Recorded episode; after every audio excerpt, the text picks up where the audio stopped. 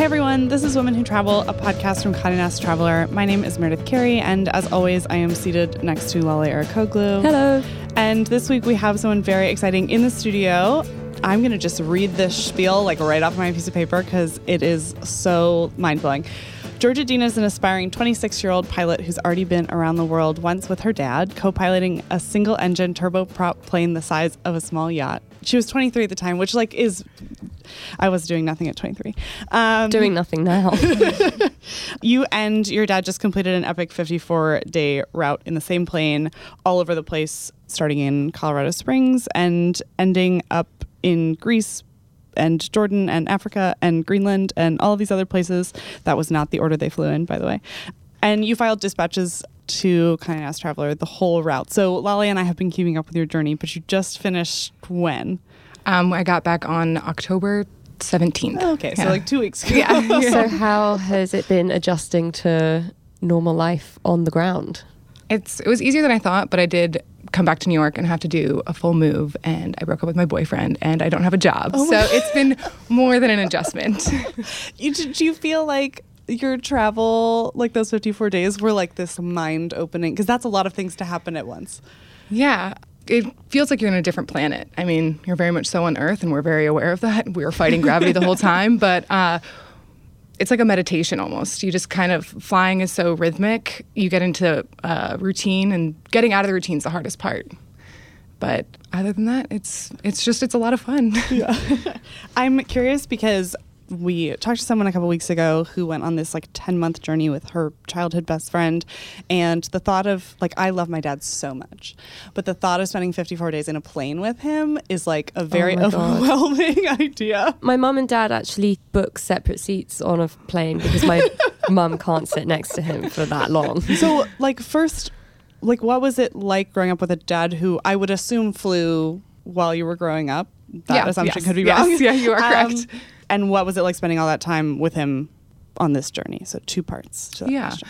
Um, it was really fun having a dad who flew. I'm one of three girls, I'm the youngest, and I was the only one who really caught the flying bug. So whenever we would fly, I would be in the front. I've always enjoyed that aspect of it. Like we would go on family vacations and I would remember the flight, not the destination. So I was always kind of a nerd about it. Uh, and we would do really cool things. He loved any excuse to get in an airplane.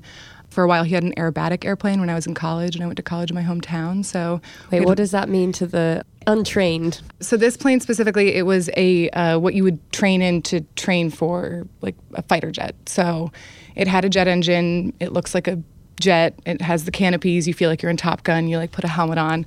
And so Saturday mornings we would go out and he would do his aerobatics and we would go fly around like these canyons in Colorado and that was that was our routine. And so I mean, I definitely took advantage of his flying. And then um, as far as spending that time with him, having done it when I was 23, the, around the world, that was almost 80 days.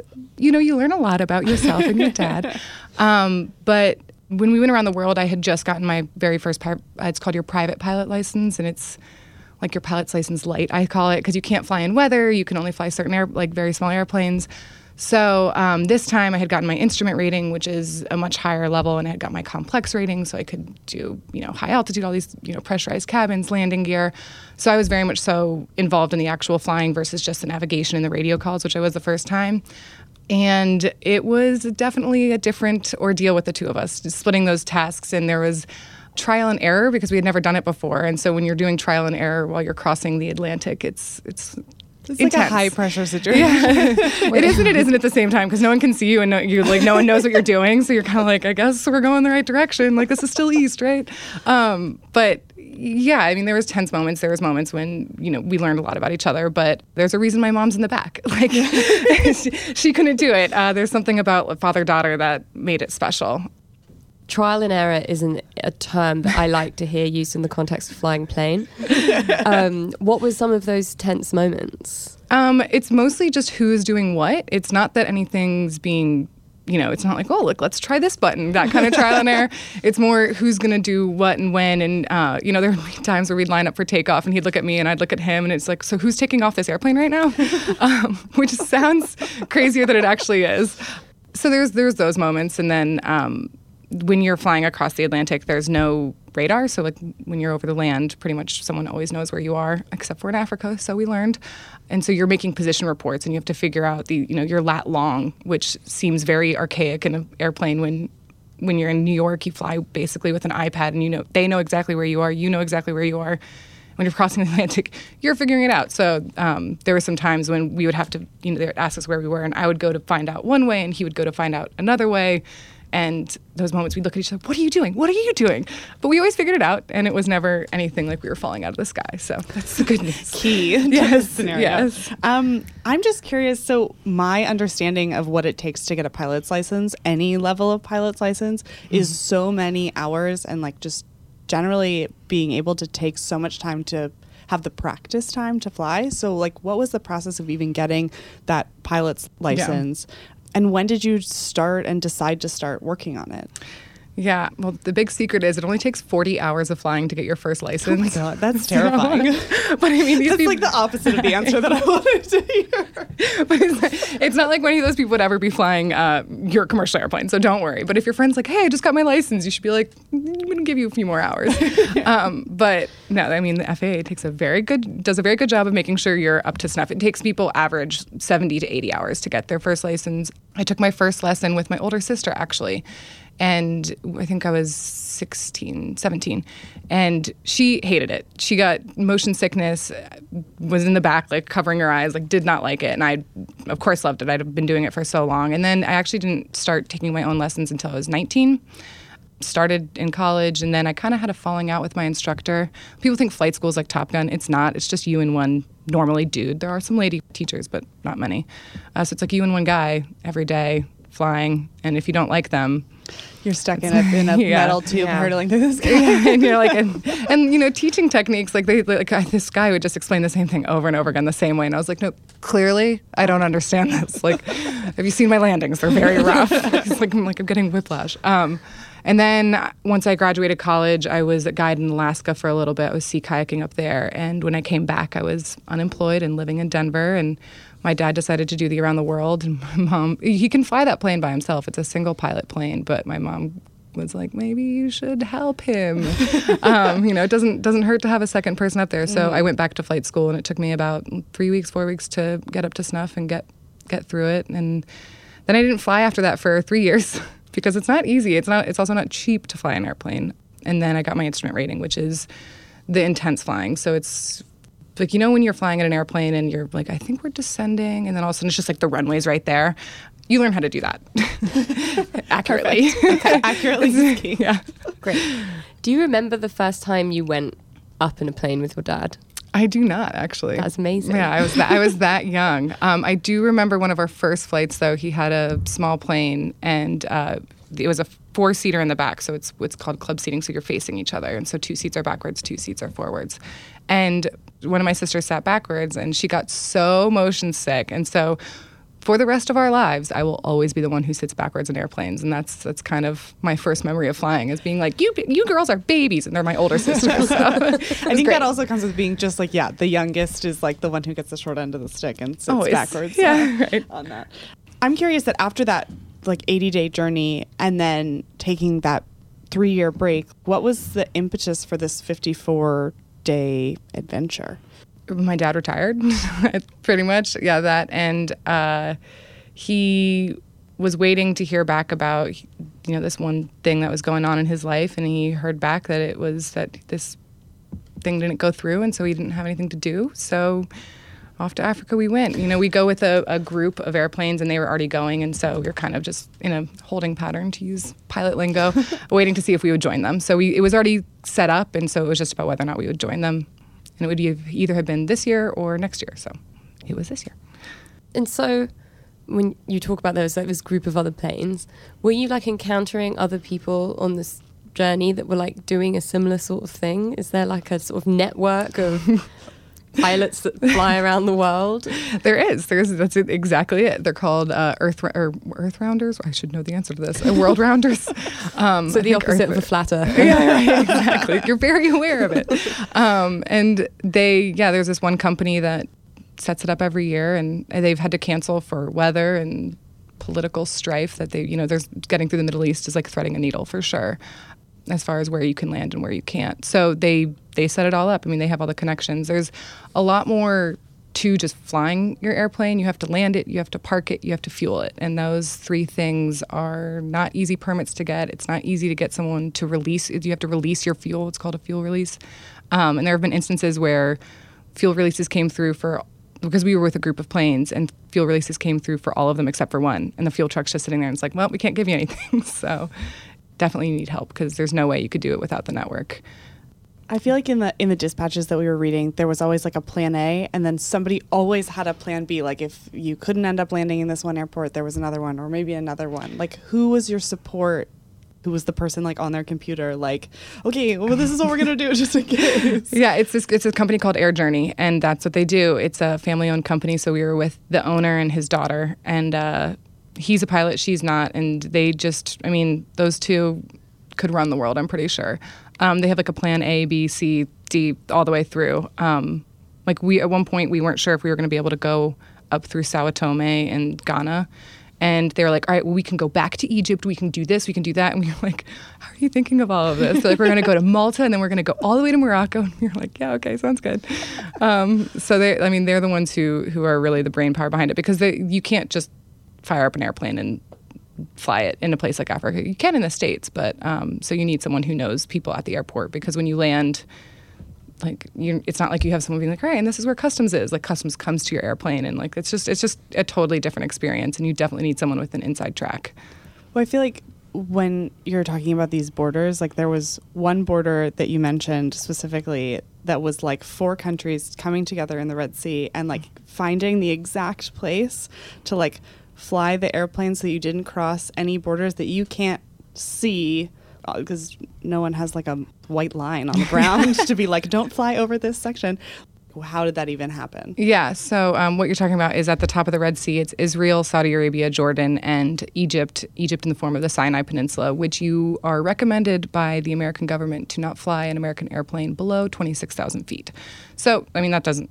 That's not that bad. That's where we fly. We fly above that, but that ends about five miles from where we are supposed to land. So all of a sudden you're at 26,000 feet and you have you have to drop. And so navigating that's just pretty tough. And in, the way you do that is, um, and that's instrument flying. So you have GPS that's helping you, and you have patterns. You're talking to tower. You're talking to the other airplanes, um, and there's these paths in the sky. I mean, you'd be surprised.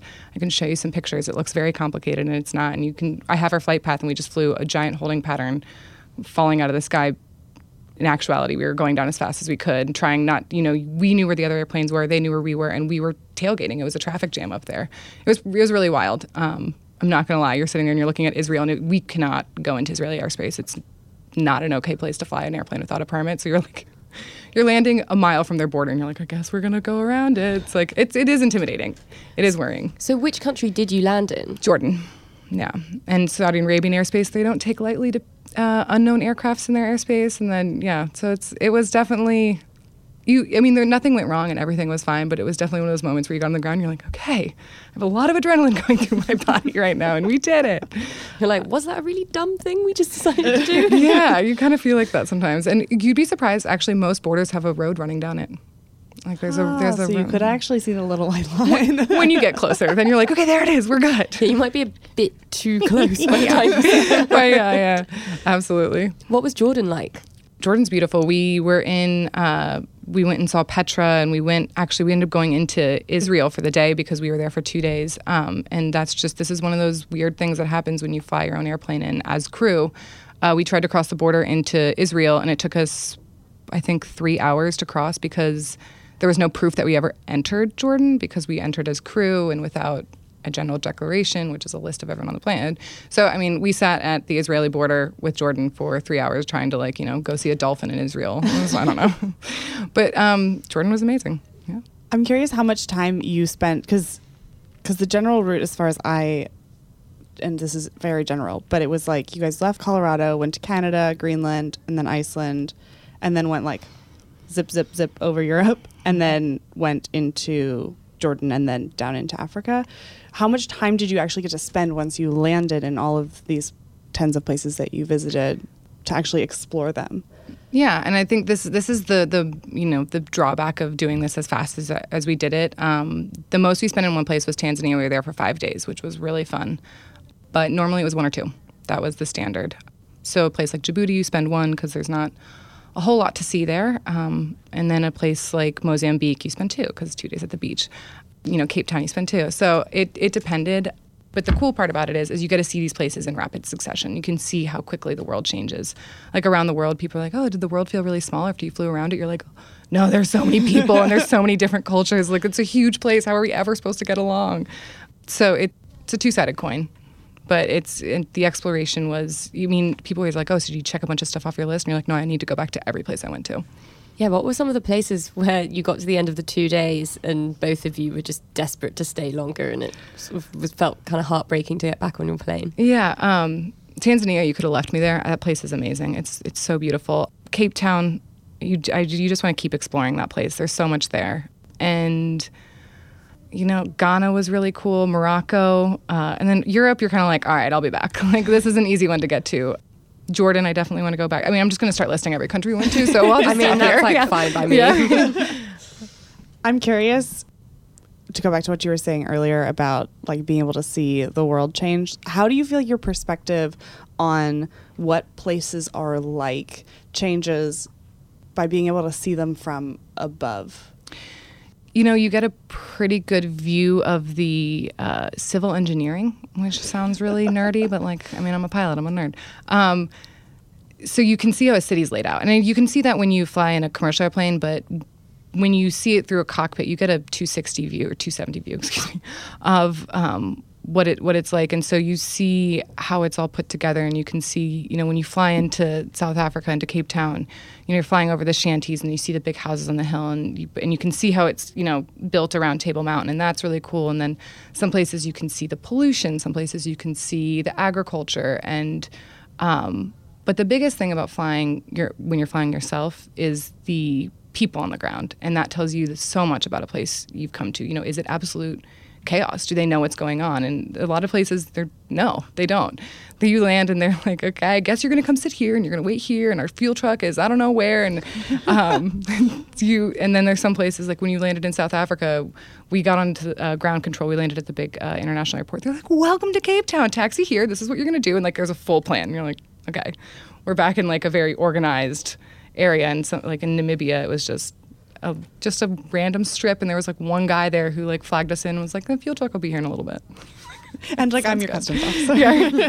oh, we had to wait. We had to go through security three times in Namibia, leaving because we were waiting for the customs officer, and they would be like, "Well, they're outside," so we'd go outside, and they'd be like, "Well, they're inside." Back through security. We're the only people in the airport, and we're in pilots' uniforms, everyone, and they're like, "Can you go back through security?" You're like, "Yeah, I'll put my iPad there again." Like, what Like, I don't- I don't have anything It's like, it's like, like, the same guy, and it's like the same guy is like, "All right, come through," and you're like, "I'm gonna beep because I'm wearing this necklace and I'm not taking it off." And then he they wand you down again. You're like, "Oh my god!" So there's there's definitely some stuff where you're just like, you just shake your head at the bureaucracy of it all, but. I'm curious what the differences to you are like going through security as a passenger and as a pilot. Like, what is the difference? Because I always see like the crew line, and you're always like, oh, they get to go through faster than everyone else. um, but what is, I mean, like, even if you're just like as as you travel now, like as a commercial passenger versus as a private pilot, like, what is that Yeah. difference? Um, it's super different everywhere you go. Some places, like Greenland, the guy met us at the plane. He like brings in a stamp. He's like, "All right," stamps each passport. One passport he stamped and was like, "That's not good enough." Flips the page and stamps it again. We were like, "This is really, really formal." Um, and then you know when we were in South Africa, you have to go in and go through the same customs area, but because there's no airplanes, like no commercial airplanes had landed recently, it was just us in like the huge customs hall some places you stood in line with the rest of them. Like you were treated as diplomats more than we were treated as crew because crew just walks right through, and like we weren't allowed to do that. So people were like looking at us because we're standing there. It's a group of 18 people in pilots uniforms. We don't look very official. Everyone's wearing like different colored pants, different shoes. Like one lady was wearing cropped pants. Like we, we looked like real ragtag, but we uh, we we definitely got some advantages and some very big disadvantages. You mentioned when you're like flying over like these sort of huge swathes of the planet and seeing how things like change from above and you mentioned pollution being one of those things was that something that really struck you?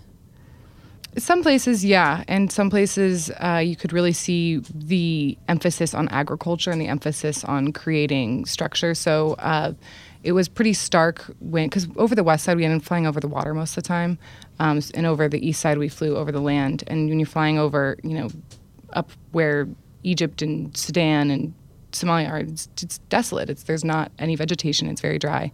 Um, and then you start to get into Ethiopia and the high mountains, and you can see that some areas are hyper developed, and you can see where the deforestation and the erosion has started to happen. You can see where the mudslide, where it's muddier and where the water's murkier.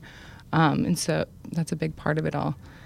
Mostly what you can tell is the development, and not necessarily the actual pollution of the area, but the development and the uh, effects of that, and how that either is well done or poorly done, and how that's affecting the environment around it flying in northern Africa, you crossed the Sahara, right? Yeah. What was flying across the Sahara like? Because I feel like kind of like flying over the ocean, it would just be like a little bit of a lulling we're by ourselves kind of feeling yeah it was to- it's totally crazy i mean it's we that flight in and of itself was absolutely wild there was some prohibited airspace that we got totally messed up with, and they were rerouting us. We didn't have enough fuel. It was a very intense flight, um, and we we had been sectioned off because some of the other some most of the other airplanes were jets, and they had more range than us. We just had a little turbine prop, so we had to refuel, and we you know made a decision in the air to land in Burkina Faso. Like it was a totally wild flight, and then uh, we hit Mali, and they were like, by the way you can't, or Mauritania, they're like, you can't fly into Morocco. You don't have the right permits. What do you want to do? We were like, uh,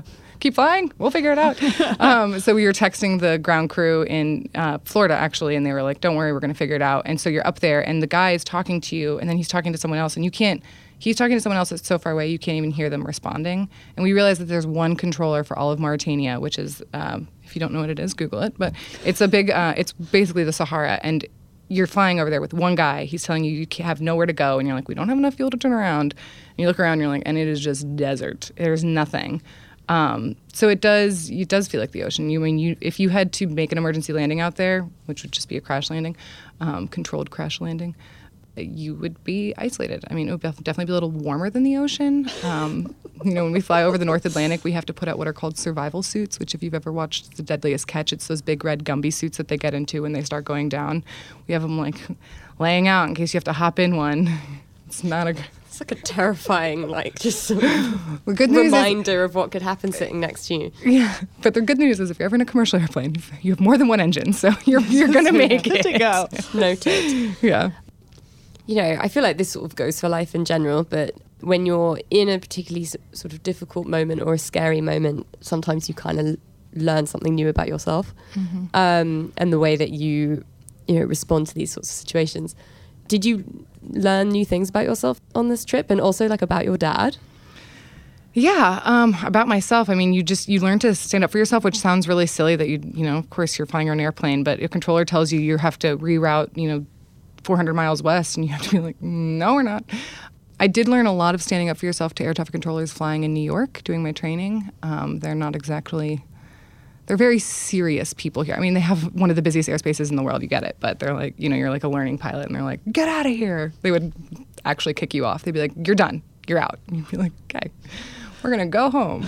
um, so I did learn that through the training there, and then um, flying with my dad. Did I learn anything about him? I learned a whole heck of a lot about him, and he did about me too. Um, I mean, it's a, it's a it's a different relationship. You know, all of a sudden I'm telling him, you know, can you check the cabin pressure? Are you checking this? Can you dial this into the ADF? Check this radial, check this, you know, make sure our nav's on the right thing, VOR. And, you know, once I was in pilot and command, it was, I, the tables had turned. And you're not very often in a place where you're telling your, not telling him what to do, but making sure that he's doing his checklist and I'm doing mine. And that, that was really a learning experience for both of us. Cause, I mean, he has 7,000 hours. He's been, he flew back when flying was actually difficult and not like a video game so he, you know, he's definitely in control. But when I when I was, you know, taking the wheel, it was it was a learning experience for both of us. Was there one stretch where you were pilot in command, or was it multiple times throughout the trip? It was multiple times throughout the trip, and um, once we made this switch, which was Zambia to Botswana, was what it was exactly. And then there were some times when we were flying that, like when we were flying into Gibraltar, the winds can be really crazy in there and it's it's a really wild landing. He's like, I'm gonna I'm gonna take left seat on this one. I was like, sounds good, Dad. Like I'm on board. Because how does that division of labor work yeah. within the cabin? It's you know it's a good question.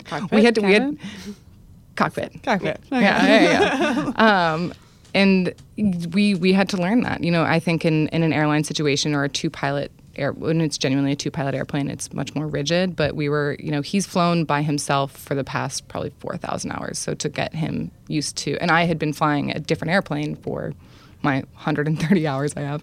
Um, figuring that out is actually a big part of it. But it ended up being the person who wasn't flying was doing the radio calls and the GPS, and the person who was flying was flying. Flying. Um, yeah, which the GPS and the nav is part of it, and then making sure the autopilot is doing the correct thing, and you're you know, you're testing things, loading things, like.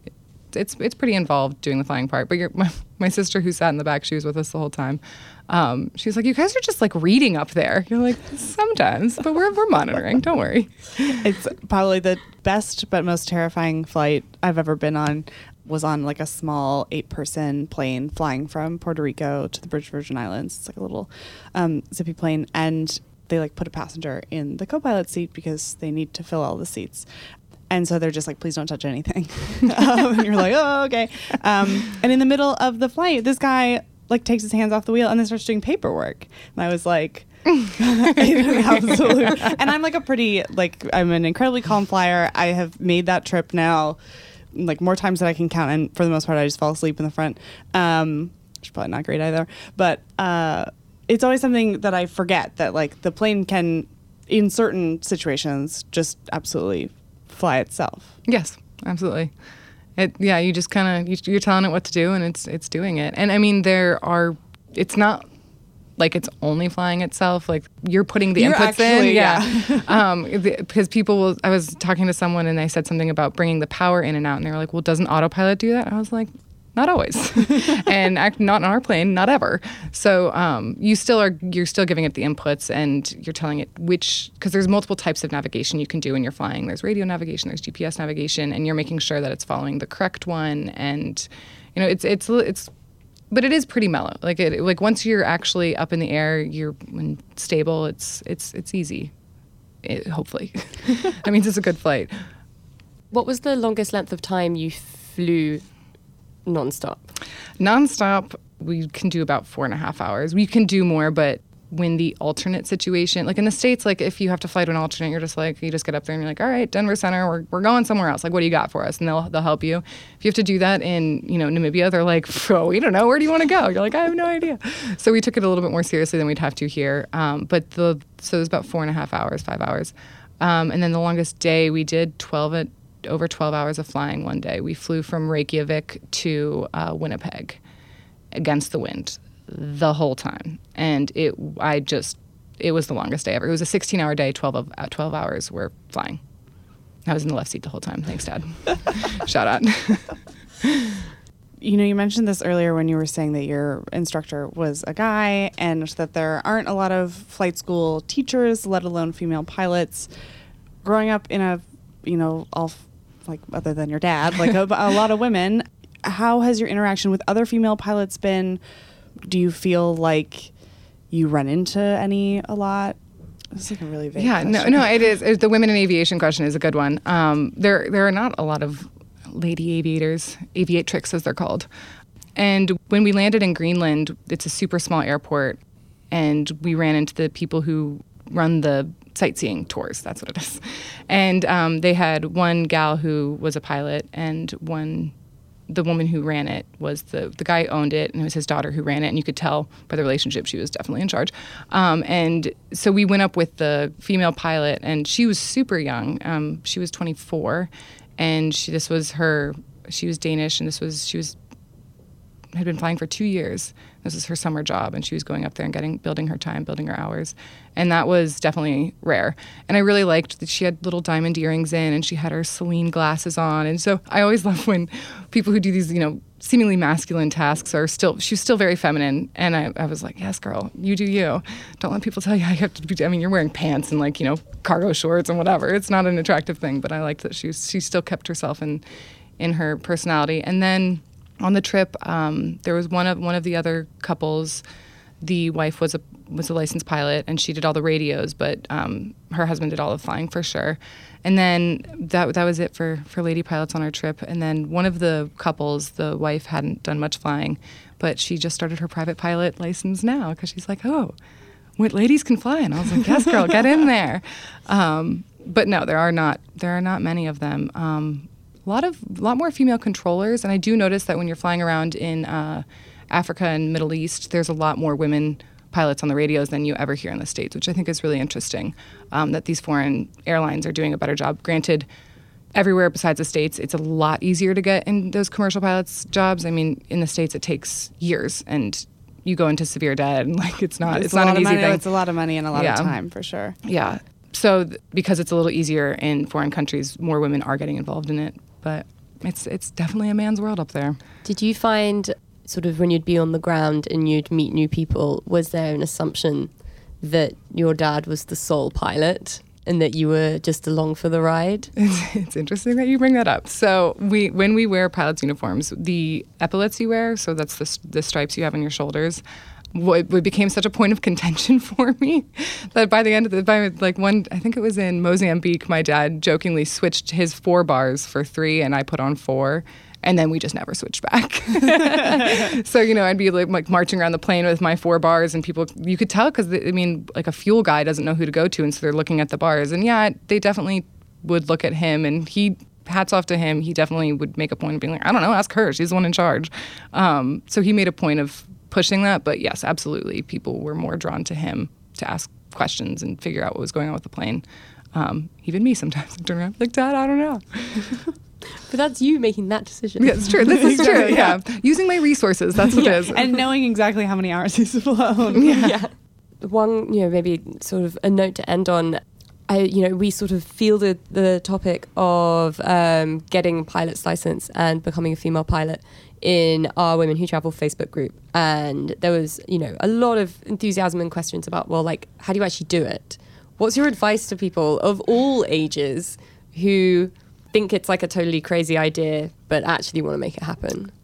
Google flight schools in whatever city you're in and call one. It is that simple. For women in aviation, there's uh, some scholarships out there. I mean, they're not going to pay for the whole thing, but $1,000 can go a long way when you're uh, learning to fly. Most flight schools offer an introductory flight that's either severely discounted or free. And um, like in New York, I know sometimes they'll take you and do the Skyline tour. Like you see them going around um, the end of the island and around the Statue of Liberty, and so that can be pretty cool. Just go out there and try it. It's not once someone explains it to you, I'm not going to sit here and laboriously go through it, but if you go into a flight school, someone explains it to you, and be like, why doesn't everyone come get their pilot's license? It's so easy. Um, you know, I remember getting my permit. I think I had to have 50 hours in a car, and I was like, I got my pilot's license in 40. This is crazy. um, so just do it. It's a lot. Just Google it, go, walk through the door. It'll be okay. Amazing. Well, where can people follow your next journeys on the internet? Maybe with Condé Nast. I don't know. No, I don't. I, you know, I don't. I'm not a big social media gal. Um, never have been. But you can follow me on Instagram, Georgia S. That's me. Uh, and you can also read all of George's dispatches on CNTraveler.com. Lale, where can people find you? At Lale Hannah on Instagram. And I am, as usual, at Oh Hey There Mayor. We have another exciting announcement, which is that we are having another meetup. They're coming back to back to back, Yeah, guys. just quick firing. um, December 8th, we're going to be in Miami from 4 to 6 at an undisclosed location. So definitely join the Facebook group and get a ticket if you want to find that information out. It's over Art Basel, so if you're already going to be there, we would love to see you. Megan, Facebook group moderator extraordinaire, will be there uh, with everyone. Um, and if you want to also read more about why there aren't more female pilots, our lovely coworker Catherine LeGrave wrote a story this year for the Women Who Travel package that is on cntraveler.com subscribe. We're on Spotify and iTunes and all the things, and we'll talk to you next week.